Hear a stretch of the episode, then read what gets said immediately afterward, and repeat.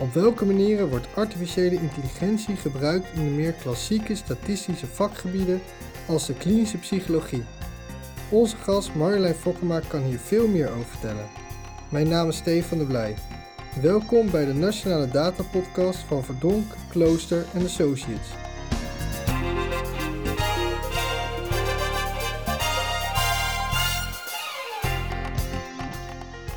Welkom bij de Nationale Data Podcast. De podcast met inspirerende gasten en inzichten over het gebruik van data, algoritmes en artificiële intelligentie in de publieke sector. Mijn naam is Stefan de Blij. Mijn gast vandaag is Marjolein Fokkema. Je bent universitair docent aan de Universiteit Leiden, redacteur voor het tijdschrift The European Journal of Psychological Assessment en bent lid van de Commissie Testaangelegenheden Nederland, oftewel de COTAN. In podcast nummer 44 heeft Marise Born, hoogleraar personeelspsychologie aan de universiteit, Erasmus Universiteit, jou getipt als een interessante gast. En dat is gelukt. Dus uh, fijn dat je hier uh, bent uh, vandaag. Um, nou, zou je iets kunnen vertellen over waar je ervaring mee hebt om onderzoek naar te doen? Ik kom uit de klinische psychologie. Uh, in mijn promotie ben ik ooit begonnen met het verkorten van testen. En dat gaat eigenlijk over hoe maak ik met zo weinig mogelijk testitems zo snel mogelijk een zo goed mogelijke beslissing. En ja, heel veel machine learning doet dat eigenlijk ook. Dus we willen variabelen selecteren, eigenlijk gewoon cues die je moet checken om zo snel mogelijk tot een accurate predictie of een voorspelling te komen. Ja, mijn onderzoek gaat nu meestal over het uh, maken van uh, statistische methoden om beslissingen te maken. Dus in de medische hoek kan dat zijn. Dus over diagnoses, welke aandoening heeft iemand, of heeft iemand een verhoogd risico om een bepaalde aandoening te hebben. Het inschatten van welke behandeling werkt het best, of het inschatten, daar ben ik nu veel mee bezig, uh, of we ook kunnen voorspellen wat voor patroon iemand gaat laten zien over de tijd. Dus bijvoorbeeld hoe gaan leesvaardigheden zich ontwikkelen en of dat nou verschilt tussen kinderen en of we dat kunnen voorspellen. Maar ook hoe gaan symptomen van ziektes zich ontwikkelen over de tijd. En of je dat kunt voorspellen. Ja. Maar het gaat eigenlijk allemaal een beetje over, nou we hebben heel veel mogelijke variabelen die een verschil maken. En welke variabelen hebben we nou nodig om te zien, hé, hey, uh, dit is het uh, profiel waar iemand bij hoort of in deze ja. groep hoort iemand. Ja, en ik kan me voorstellen dat in vragenlijsten zit, daar is ook heel veel klassieke statistiek in hè? En, en over hoe je daarnaar mm -hmm. kijkt en hoe je dat analyseert. En waar komt uh, AI of machine learning uh, in de picture? Het meest in uh, niet-lineaire associaties. Ja, uiteindelijk heb je daar ook heel veel traditionele statistiek voor nodig. En die gebruik je eigenlijk ook. Het is bijna allemaal traditionele statistiek. Hoe meer ik erin duik, hoe ja. meer ik denk: oh, dit is gewoon de afgeleide in de ordinary least squares regression. Die we hier gebruiken om iets op te lossen. Ja.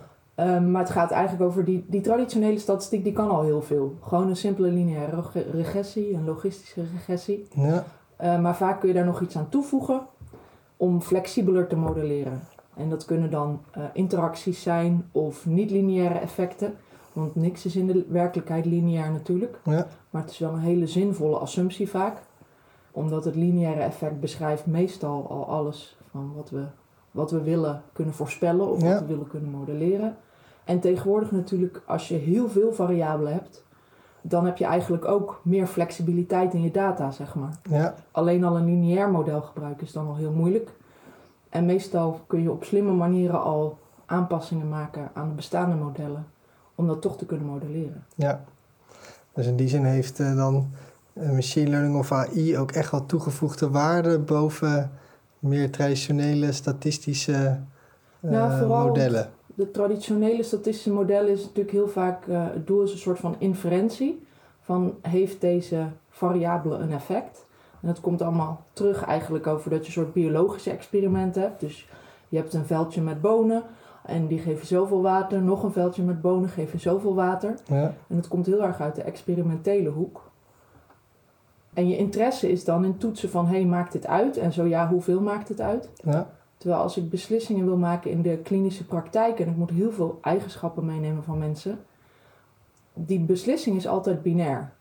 Dus aan een lineair effect heb ik dan misschien ook niet heel vaak iets. Hm. En zo'n lineair effect maakt mijn model vaak wel heel stabiel. Ja. Omdat het minder varieert van de ene steekproef naar de andere.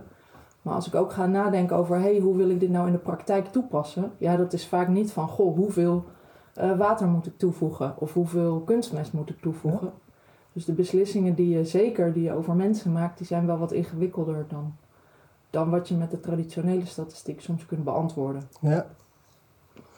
En um, er is best wel veel te doen over uh, machine learning algoritmes. En met name wat een kritiek soms is op machine learning algoritmes, is dat ze moeilijk uitlegbaar zijn. En dat het uh, nou ja, een black box is waarin je eigenlijk niet uh, zo goed weet wat er in zo'n algoritme gebeurt. Hoe terecht vind jij die kritiek? Uh, vind ik heel terecht. Maar ik denk dat dit, het is niet echt een nieuw probleem. Dit geldt al heel lang voor de statistiek eigenlijk. Ja. Dat blijft een kunst om dat uit te leggen, om dat begrijpelijk te maken. En ik denk dat zeker, ja, dat is toch een soort magische term. We lossen dat op met artificial intelligence. Mm ja, dat is misschien ook wel geruststellend dat je dat niet hoeft te begrijpen. Dat het te ingewikkeld is voor iedereen om te begrijpen. Maar uiteindelijk kan het natuurlijk heel goed dat in die black box eigenlijk hele simpele beslissingen gemaakt worden, uiteindelijk. Ja. Persoonlijk geloof ik er niet zo sterk in dat je altijd die hele ingewikkelde black box nodig hebt. Dus in de meeste gevallen, zeg maar met een heel simpel model, kun je al een hele aardige predictie maken. En dan kun je het veel exotischer en ingewikkelder maken, maar de, de opbrengsten daarvan zijn altijd marginaal. Ja ik, uh, in mijn werk zie ik niet vaak reden omdat, ja, ik zie de bruikbaarheid daar niet van. Ja. Nou, ik zie soms wel de bruikbaarheid omdat het commercieel belangrijk kan zijn. Omdat je dan, als je algoritme een black box is, dan is het ook makkelijker om het geheim te houden. Ja. Maar aan de andere kant, uh, de meeste uh, problemen of de meeste dataproblemen waar ik aan werk, wil je variabelen selecteren die de beslissing beïnvloeden, zeg maar. Ja. Dus dan is het eigenlijk te kostbaar om dat te doen. En ja, die black box methode. Eén uh, probleem is ook, het is heel moeilijk om dat te transporteren. Dus heel vaak die modellen, die kan ik als ik mijn paper schrijf, kan ik mijn model runnen en nog een keer runnen en nog een keer runnen. Maar als je dat in een bedrijf of in de klinische praktijk wil toepassen, dan moet ik dat model gaan opsturen. Iemand moet dat in een app gaan implementeren. Ja. Um, blijkt ook dat daar toch een hoop haken en ogen aan zitten. Ja. En dat ook de, of dat de privacy van data vaak ook niet meer gegarandeerd kan worden. Ja. Omdat vaak je, je hele model ook de data meesleept. En in dat geval, maar dat is misschien mijn academische invalshoek, dan denk ik nou een beslisboom die ik gewoon in een paper kan printen, dat communiceert vrij makkelijk. Ja. Eigenlijk zeg je van gebruik het, het minst moeilijke model wat ook uh, goed resultaat uh, uh, oplevert. Ja. En let ook op met ingewikkelde modellen, want die zijn ook moeilijker over te brengen van de ene plek naar de andere plek, of van de ene ja, gebruiker naar de andere. moeilijker te communiceren. Ja. Dus ja. En tegelijkertijd, wat ik wel interessant vind, ik ben zelf ben ik op een aantal softwarepakketten gekomen die eigenlijk uh, inzicht bieden in wat ook de ingewikkelde uh, algoritmes doen, zoals een random forest. Mm -hmm. En ik ben benieuwd, nou, ik vond het zelf heel interessant om te zien, hè, dus dat je eigenlijk ook iets meer onder de motorkap kon kijken um, in dat soort uh, type pakketten. Dan zou je denken, nou, misschien is het, kan je best wel inzicht krijgen en ook de wat complexere modellen. Maar ik ben benieuwd, hoe kijk jij tegen de balans tussen voorspellende kracht en de uitlegbaarheid? Is dat altijd de tegenstelling of kun je dat ook soms combineren? Ik denk wel dat dat mogelijk is. En in mijn onderzoek streef ik daar ook meestal naar. Van oké, okay, als we zeggen dat dit interpreteerbaar is, uh, maar we zien dat dit veel beter voorspelt, ja. kunnen die modellen iets van elkaar lenen en ja. hopelijk in het midden uitkomen. Ja. Het ligt ook heel erg aan het dataprobleem. Als ik alleen maar een paar uh, belangrijke predictoren heb, met vrij uh, simpele effecten, geen ingewikkelde interacties. En ik denk dat dat voor heel veel dataproblemen, ja, lineaire hoofdeffecten, die, voor, die verklaren het meest. Ja. En alles daarna is marginale meeropbrengst. Ja. Als ik het heel belangrijk vind om die winst te behalen, ja, hoe belangrijk ik dat vind, dat heeft te maken denk ik, met de kosten van een verkeerde beslissing. Uh, maar dat heeft ook te maken met hoeveel winst ik kan behalen als ik al die genuanceerde effecten ook in mijn model stop. Uiteindelijk streef je toch naar uitlegbaarheid. En zelfs als je zo'n. Het nadeel van veel van die uitlegbaarheidsmethoden is toch dat het een black box. Die stapel je op een black box mm -hmm. voor de predictie. Niemand snapt meer helemaal wat daar gaande is. Het is wel een hele slim. Het is altijd een heel slim gebruik van permutatie en resampling. En wat is permutatie voor mensen die het niet... eh, Oh, goeie. nou, als ik data verzamel over een groep mensen, dan heb ik bijvoorbeeld eh, hun leeftijd. mhm. En dat kan ik in de oorspronkelijke volgorde houden. En dan is het informatief, want dan weet ik, oké, eh, persoon 1 had die leeftijd, persoon. En als ik dan een model fit, dan kan ik op basis van leeftijd een responsvariabele voorspellen. mhm. En als ik dan de waardes van leeftijd helemaal door de war zou gooien, dus eh, door elkaar zou husselen, dan eh, vernietig ik eigenlijk het voorspellende effect van leeftijd. Mm. En dat noemen we dan permuteren, dat we die variabelen permuteren. En dan kun je zien van, hé, hey, als ik het door elkaar hussel, dan is mijn voorspelling zo goed. Ja, En als ik het in, intact laat, dan is mijn voorspelling zo goed. En het verschil is waarschijnlijk wat ik, eh, het belang van die variabelen. Dat is een hele krachtige techniek. Maar het wordt ook heel algoritmisch. En het wordt steeds moeilijker om te kwantificeren wat de accuraatheid van die voorspelling is. ja. Ja, En als ik 100.000 predictoren heb in mijn model, ja, dan ga ik natuurlijk nooit het belang van al die 100.000 variabelen onderzoeken. nee. Dus dat probleem kun je ook niet altijd oplossen met, Nee. eh, met die methode. Nee, dus, en dus, dus naar de vraag van dat tussen die voorspellende kracht en de uitlegbaarheid. er zit wel spanning tussen, maar er zijn manieren om te zoeken dat je de best of both worlds eh, hebt. Ja, of wat ik meestal doe, ik kijk van hey, hoe goed doet een simpel model het? Mhm. Hoe goed doet een exotisch, getuned, complex machine learning of AI-model? Ja, Nou, wat is het verschil? Dus dan weten we welke winst we kunnen halen ja, en ook wat we verliezen aan uitlegbaarheid. ja, ja, En dan afhankelijk natuurlijk van hoe je iets wil toepassen. Kijk, als je zegt, eh, ik vind het juist belangrijk dat het een black box is, omdat het niet transparant moet zijn. Mhm. Omdat mensen, weet ik veel anders, ehm, ja, ehm, Bij fraudedetectie of zo. ja, ja, gaan ja, zorgen dat ze aan de voorwaarden van een goede beslissing gaan voldoen. Ja, dat kan natuurlijk een legitieme beslissing zijn. En ik zit natuurlijk vooral in de hoek waar je bij je beslissingen altijd uit moet kunnen leggen.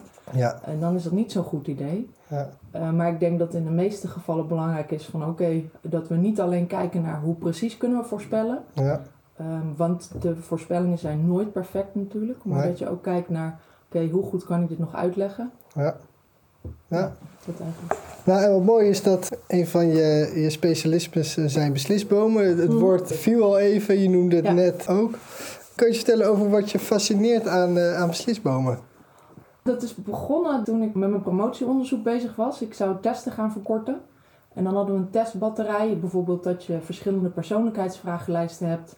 En je wil voorspellen of iemand een geschikte kandidaat is. Ja, Ik was alleen bekend met, eh, met de meer traditionele statistiek. ja, Toen zijn we beslisbomen gaan gebruiken om een soort testplan te creëren. Dus we nemen eerst deze test af. Vervolgens hebben we dan nog een test nodig of kunnen we al een beslissing maken. ja, Toen ik dat zag, dacht ik, oh, maar dit is volgens mij hoe heel veel klinische psychologen eigenlijk beslissingen zouden willen maken. Maar wat er meestal gebruikt wordt, is een lineair model. En ik denk niet dat er iets mis is met een lineair model. nee, Maar toen ik dat zag, dacht ik, oh, maar dit is eigenlijk veel bruikbaarder dan wat we dan al die jaren eh, hebben onderwezen. Ehm, hoe het correspondeert met hoe je beslissingen maakt in de praktijk, dat vind ik wel de, Ja. de meest elegante eigenschap. En dat het niet uitgaat van lineariteit, maar dat kan een voordeel of een nadeel zijn. Lineariteit is een, is een, is een eh, zeer handige eh, assumptie. ja, Uh, maar in principe bieden die beslisbomen zoveel flexibiliteit dat je uh, niet hoeft uit te gaan van lineariteit. Dat Ja. ook zeker een kracht is.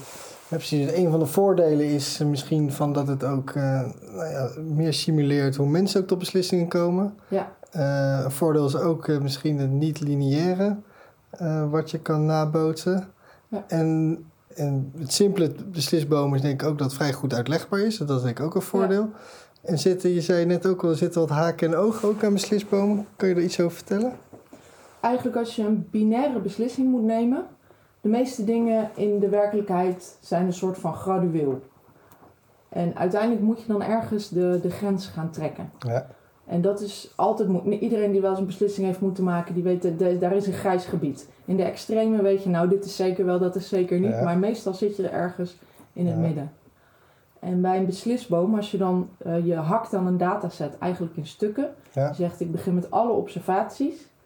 En zo'n methode zoekt dan de, eh, die variabelen, dat als we daar een, een, een binaire split op maken, dat we twee groepen hebben die tussen de groepen zo verschillend mogelijk zijn Ja, en binnen de groepen zo homogeen mogelijk. ja, Alleen waar je die grens precies trekt, dat ligt een beetje aan eh, de steekproef die je hebt, de dataset die je hebt verzameld. En dan kun je altijd zeggen, ja, nou ja, wat nu als die eh, split, of die grens die ik heb getrokken, als die een beetje naar rechts had gezeten. Ja. als ik een eh 5,5 een onvoldoende versus een voldoende noem, daar zit meestal in het midden van die verdeling zitten ook best wel veel observaties. Die, die grens bepalen dat die variabele belangrijk is, dat is een vrij makkelijke beslissing. ja, Eh, maar waar je dan precies de grens moet trekken, dat is iets moeilijker. Ja. Als je dan net heel veel mensen hebt die een beetje, die bijvoorbeeld net een 6 scoorden, eh, of heel veel mensen hebt die net een 5 scoorden, dat kan dan, eh, ja, dat heeft eigenlijk niks met je voorspellingsprobleem te maken, maar wel met de steekproef die je hebt. ja, En dat kan dan best een beetje de precieze locatie van die split bepalen. En voor één split is dat nog niet zo erg. Maar dan heb je die split gemaakt en dan ga je vervolgens in die subgroepen weer splits bepalen. ja, En dat, ehm, nou, dat leidt niet tot gruwelijke instabiliteit, maar hoe groter die boom wordt ja, en hoe kleiner de, de dataset is die je gebruikt, hoe ruiziger de data, hoe, eh, hoe vervelender die instabiliteit wordt. ja, En dan meestal zie je dat een, een smooth model, als je, waarbij je dat een beetje eh, afvlakt, zeg maar, in plaats van een harde, eh, harde, harde cut point, zeg Ja. maar. Een smooth model is vaak veel stabieler. Alleen zo kun je in de praktijk geen beslissingen maken. Je Nee. kan natuurlijk niet zeggen, nou, in sommige modellen kun je dat doen. Zeg je, nou, jij gaat voor 20% naar links en voor 80% naar rechts. Ja, Maar dan gaat net die simpele beslissingsstructuur, die in de praktijk zo handig is, gaat een beetje verloren. Ja. Want dan moet je één persoon eh, alle takken van de beslisboom laten doorlopen. En meestal willen we gewoon maar één pad door die beslisboom. ja. Ja, heel interessant. En, ehm, en ik heb zelf ehm, in de, de beslisbomen die ik heb eh, gemaakt, was het vaak een, in die zin een statische dataset dat het gewoon op één moment die dataset is verzameld. Of in ieder Mhm. geval, ik nam de tijdsdimensie niet mee. En als ik het goed begrepen heb, heb je zelf beslisbomen eh, gemaakt die ook de tijdsdimensie eh, meenemen. Kan je er iets over vertellen, nou ja, wat je daarmee hebt gedaan? Nou, dan heb ik eigenlijk de traditionele statistiek weer terug proberen te halen in de machine learning. Want uiteindelijk heb ik multilevel beslisbomen gemaakt. En multilevel modellen, ehm, hoe langer ik werk in de, in de machine learning, hoe meer ik denk, oh, dat is, eh, dat is eigenlijk waar de, waar de kracht al die tijd al zat. En dan kun je rekening houden met dat ehm, observaties in je dataset, heel vaak gaan we ervan uit dat die onafhankelijk zijn. Ja, Dus als jij in een dataset zit en ik heb informatie over jou, zegt dat helemaal niks over eh, mijn gegevens of mijn variabelen. Ehm, nou weten we in de praktijk dat dat niet waar is. Onderzoeken worden bijvoorbeeld op verschillende scholen gedaan. En leerlingen binnen een klas en binnen een school, die lijken meer op elkaar dan leerlingen tussen scholen. ja, Medewerkers van hetzelfde bedrijf lijken meer op elkaar dan tussen bedrijven. Hetzelfde voor ziekenhuizen. Ehm, en het geldt ook als je meerdere metingen van mij over de tijd hebt, dan is het nog sterker zo. Ik lijk altijd over de tijd het meest op mezelf. ja, Dus die eh, hoe heet dat, intra-individuele verschillen, die zijn veel kleiner dan de inter-individuele verschillen. ja, En daar rekening mee houden, dat is heel belangrijk en vaak ook interessant, omdat het juist is waar je onderzoek over gaat. Dus voor een deel ehm, hebben we dat algoritme gemaakt zodat we er rekening mee kunnen houden, dat Ja. die observaties niet onafhankelijk zijn. En een multilevel model is daarvoor toch een van de meest elegante oplossingen. ja, En aan de andere kant ook omdat je juist daar iets over wil weten. Dus als ik een beslisboom wil maken om te voorspellen hoe iemand gaat groeien over de tijd, mhm, dan wil ik daar juist gebruik van maken. Dat kan ook met die multilevel bomen. En de volgende stap zou dan zijn dat we ook toelaten dat je in die, ehm, in die groei over de tijd, dat het niet lineair hoeft te zijn. Ja, en dat is natuurlijk nooit in de praktijk, Nee. groei over de tijd. Dus dat dat eigenlijk iedere vorm aan kan nemen die je wil en dat we daar toch een beslisboom voor kunnen construeren. ja. En is het ook wel eens iets wat al, eh, is het vooral eh, deze beslissing gebruikt in de, nee, in, in de onderzoekssetting of heeft het ook praktische toepassingen die je ziet, die het eventueel zou kunnen hebben? Ja, het is natuurlijk het makkelijkst om te zien in de academische wereld. Want Ja. dan kan ik gewoon zien wie het algoritme heeft gebruikt en wie het heeft Ja, geciteerd. ja, snap ik. verder weet ik alleen hoeveel het gedownload wordt. Eh, dat is wel aardig vaak, dus ik denk dat dat ook buiten de academische wereld. Het is een package in. R, hè, Het geloof is ik. een R-package, ja. ja, ja, ja. Af en toe krijg ik ook wel e-mails van gebruikers bij Google of bij TripAdvisor.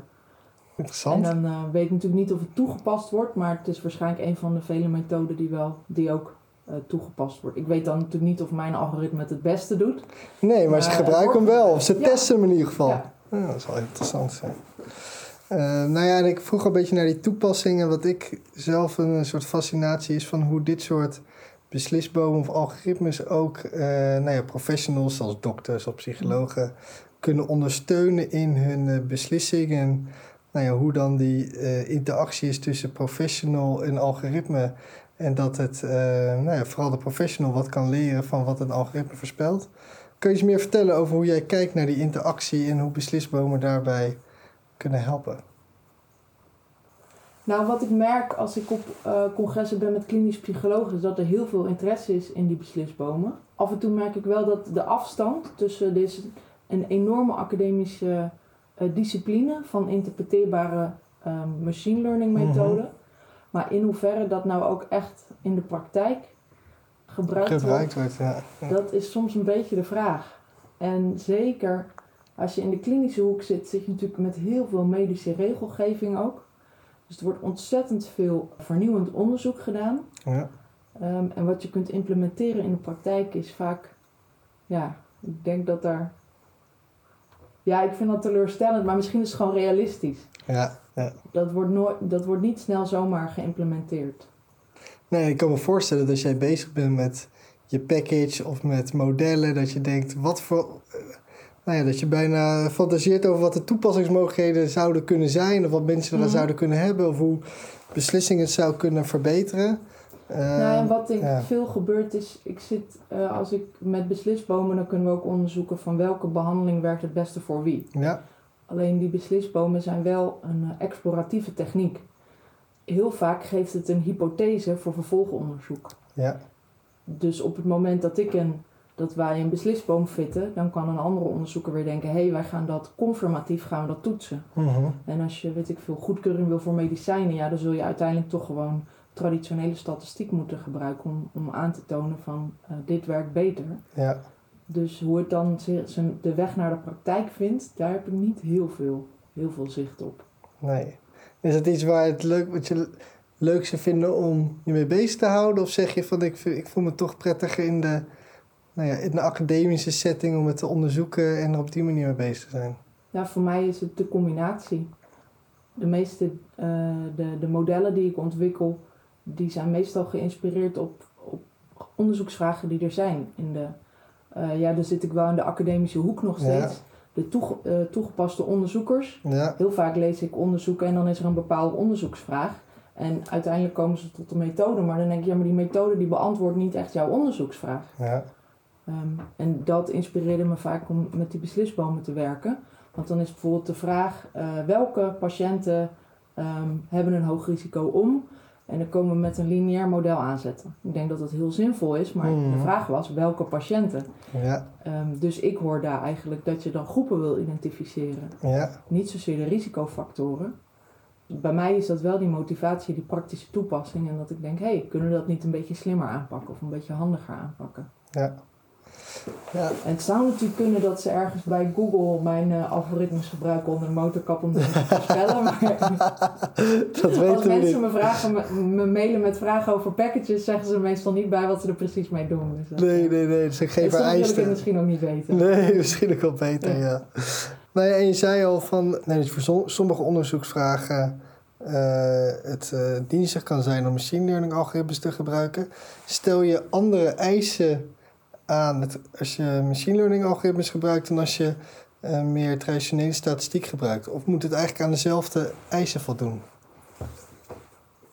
Voor mij moet het wel aan dezelfde eisen voldoen, denk ik. Maar ik kan het niet in één keer overzien. Ik denk dat het Hmm. ook twee kanten op werkt. Eh, traditioneel als statisticus vind ik eh, kansuitspraken heel belangrijk en standard errors vind ik heel belangrijk. Eh, en die komen meer uit de traditionele hoek. Ja, En dat is waar de moderne technieken vaak eh, tekortschieten. ja, ik vind het belangrijk om te kunnen zeggen: dit is mijn voorspelling en ik ben er zo zeker van. Ja. En dat doen die standard errors en dat doen die kansuitspraken eigenlijk. Tegelijkertijd uh, kruisvalidatie. Dus oké, ik heb mijn model gefit. En als ik dit nou ga voorspellen bij een nieuwe observatie of in de praktijk, hoe goed doet mijn model het dan nog? Ja. Kruisvalidatie, hier weten we eigenlijk in de statistiek al heel lang van, al een eeuw. Maar het werd niet altijd toegepast. En ook omdat het moeilijk is om uit te rekenen. Ja. Uh, dus heel veel van die trucjes, zoals kruisvalidatie, bootstrapping, permutatie, dat wisten we altijd al, maar dat was onmogelijk om dat uit te rekenen. En waar was het onmogelijk? Door de rekenkracht of door... Vooral uh, rekenkracht, ja, ja, ja. En dat is nu minder een probleem. Maar dat je je onzekerheid kan kwantificeren, dat is het allerbelangrijkste. En kruisvalidatie en uh, standard errors en kansuitspraken, die zijn allemaal even belangrijk. Of, of je nou een machine learning model toepast of een traditioneel statistisch model. Ik zou er altijd iets willen, willen, over willen weten. Dat moet altijd gekwantificeerd worden. En wat dat betreft stel ik wel dezelfde eisen daaraan. Ja. En lukt dat ook vaak met die. Want als ik kijk naar de output van die machine learning algoritmes, heb je ook van die metrics, hè, waar je dan naar kijkt, accuraatheid of Ja. Dat soort type ehm, eh, ja, zeg maar metingen. Ehm, krijg je ook dat soort meer die je noemde, eh, krijg je die ook uit die machine learning eh, packages of zie je die eigenlijk Mhm. vaak niet? Want ik Nou, heb ze zie niet vaak gezien. Niet, of ze kunnen niet berekend worden. Ja, Maar ik be- ben zelf heel erg fan van generalized additive models. ja, En die laten dan wel toe dat je non-lineaire effecten modelleert. En ook dat je mogelijk heel veel predictoren hebt. En die ehm, geven ook traditionele statistische inferentie. Dus die eh, geven je gewoon, eh, eh, die kwantificeren hoe groot het effect is van de variabelen. ja, Die geven je vrijheidsgraden, die geven je een statistische toets over, oké, gegeven dat er geen effect is, hoe waarschijnlijk is het dat we dit effect, wat we zien, observeren. ja, Ik kan dan een, een, een, een curve maken die een conditioneel effect geeft. Ik kan daar een betrouwbaarheidsinterval omheen construeren. In mijn smaak zijn generalized additive models misschien wel bieden die het beste van beide werelden. En het zit al tussen machine learning en, statistiek in. in. Ja, Ja, maar ja, dus ja. die zijn... Het is eigenlijk non, een non-parametrische methode Mhm. die eh, nog heel veel, ja, eigenlijk volledig gebaseerd is op parametrische theorie. En dat maakt uitspraken over de onzekerheid van je conclusies eh, heel goed mogelijk. En in de machine learning, ja, dat ontbreekt er soms een beetje aan. Ja, ja. En die, ehm, we gaan zo eh, afronden, maar dat non-parametrische, wat ik daarvan weet, is dat dat wat stabielere methodes zijn dan parametrisch. Of eh, zie ik het helemaal verkeerd? Parametrisch is heel stabiel als je assumpties opgaan. Ja, En op het moment dat je assumpties niet opgaan, dan ja. Dus ik denk dat je meestal een middenweg wil. Ik denk dat de uitspraak we buy power by assumption, dat die Mhm. nog steeds geldig is. Dus als jij een assumptie maakt, dan koop je meestal power om een effect aan te tonen en Ja. zo precies mogelijk te modelleren. Eh, maar als je assumptie helemaal verkeerd is, ja, dan koop je er geen power mee natuurlijk. Ja. Maar dan. En uiteindelijk zou je willen, oké, ik stop die assumptie erin, maar als die echt niet klopt, dat die ook weerlegd kan worden. En dat dat aangepast kan worden aan de effecten die, die aanwezig zijn in de data. Maar als je niet genoeg assumpties of niet genoeg eh, beperkingen oplegt aan je model eigenlijk, dan is alles mogelijk. En dan krijg je, ja, dan krijg je een soort bias variance trade-off, zoals Ja. je dat dan noemt. Ja, dan wordt je model zo flexibel, eh, dan, ja, dan kun je alles vinden, maar niet met grote zekerheid. en dan is het ook moeilijk te generaliseren naar observaties die het model nog niet gezien heeft. Ja, zeker. Uiteindelijk moet je denk ik combineren met wat je al weet en wat de data je vertelt. Ja, als je dat kan combineren in je onderzoeksconclusies, dan kun je een stapje verder komen. nou hartstikke mooi. Volgens mij is het de meest statistische podcast die we ooit eh, hebben gehad. Ik eh, ga het zelf ook nog eens Ja, terug mooi. luisteren. nou, we zijn dus alweer aan het einde gekomen van dit gesprek. Dankjewel daarvoor Marjolein. En een vraag die we iedereen eh, stellen aan het einde van de podcast is... ehm, nou, wie zou je ons adviseren om voor een volgende podcast uit te nodigen? Ik heb twee namen, ik kon moeilijk kiezen.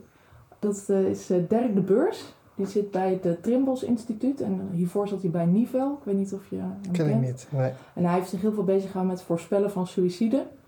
En dat is eh, eigenlijk een heel mooi, moeilijk voorspellingsprobleem. Ja. Omdat het eh, extreme gebeurtenissen zijn. Dus ik denk het laatste wat ik van hem gelezen heb is dat hij er ook een beetje eh, nou zeer genuanceerd is over of dat wel mogelijk is. Ja, En eh, Richard Gill, ik weet niet of je zijn naam ik. gehoord hebt. Die heeft ehm, bij eh, Lucia de B, mhm. Lucia de Berg kunnen Lucia erbij, zeggen. ja.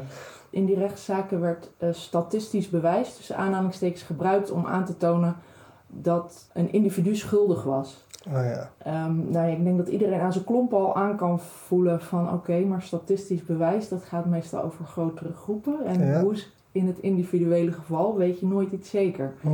Maar daar worden toch wel eens mensen op basis van veroordeeld. Eh, ja, hij is dan in sommige zaken door de verdediging ingeroepen als expert en heeft heel veel van die bewijzen weerlegd. En op basis daarvan zijn vrijspraken gedaan. Ook interessant gast. Nou, ja, dankjewel eh Marjolein. Gaan we hier eh, afronden.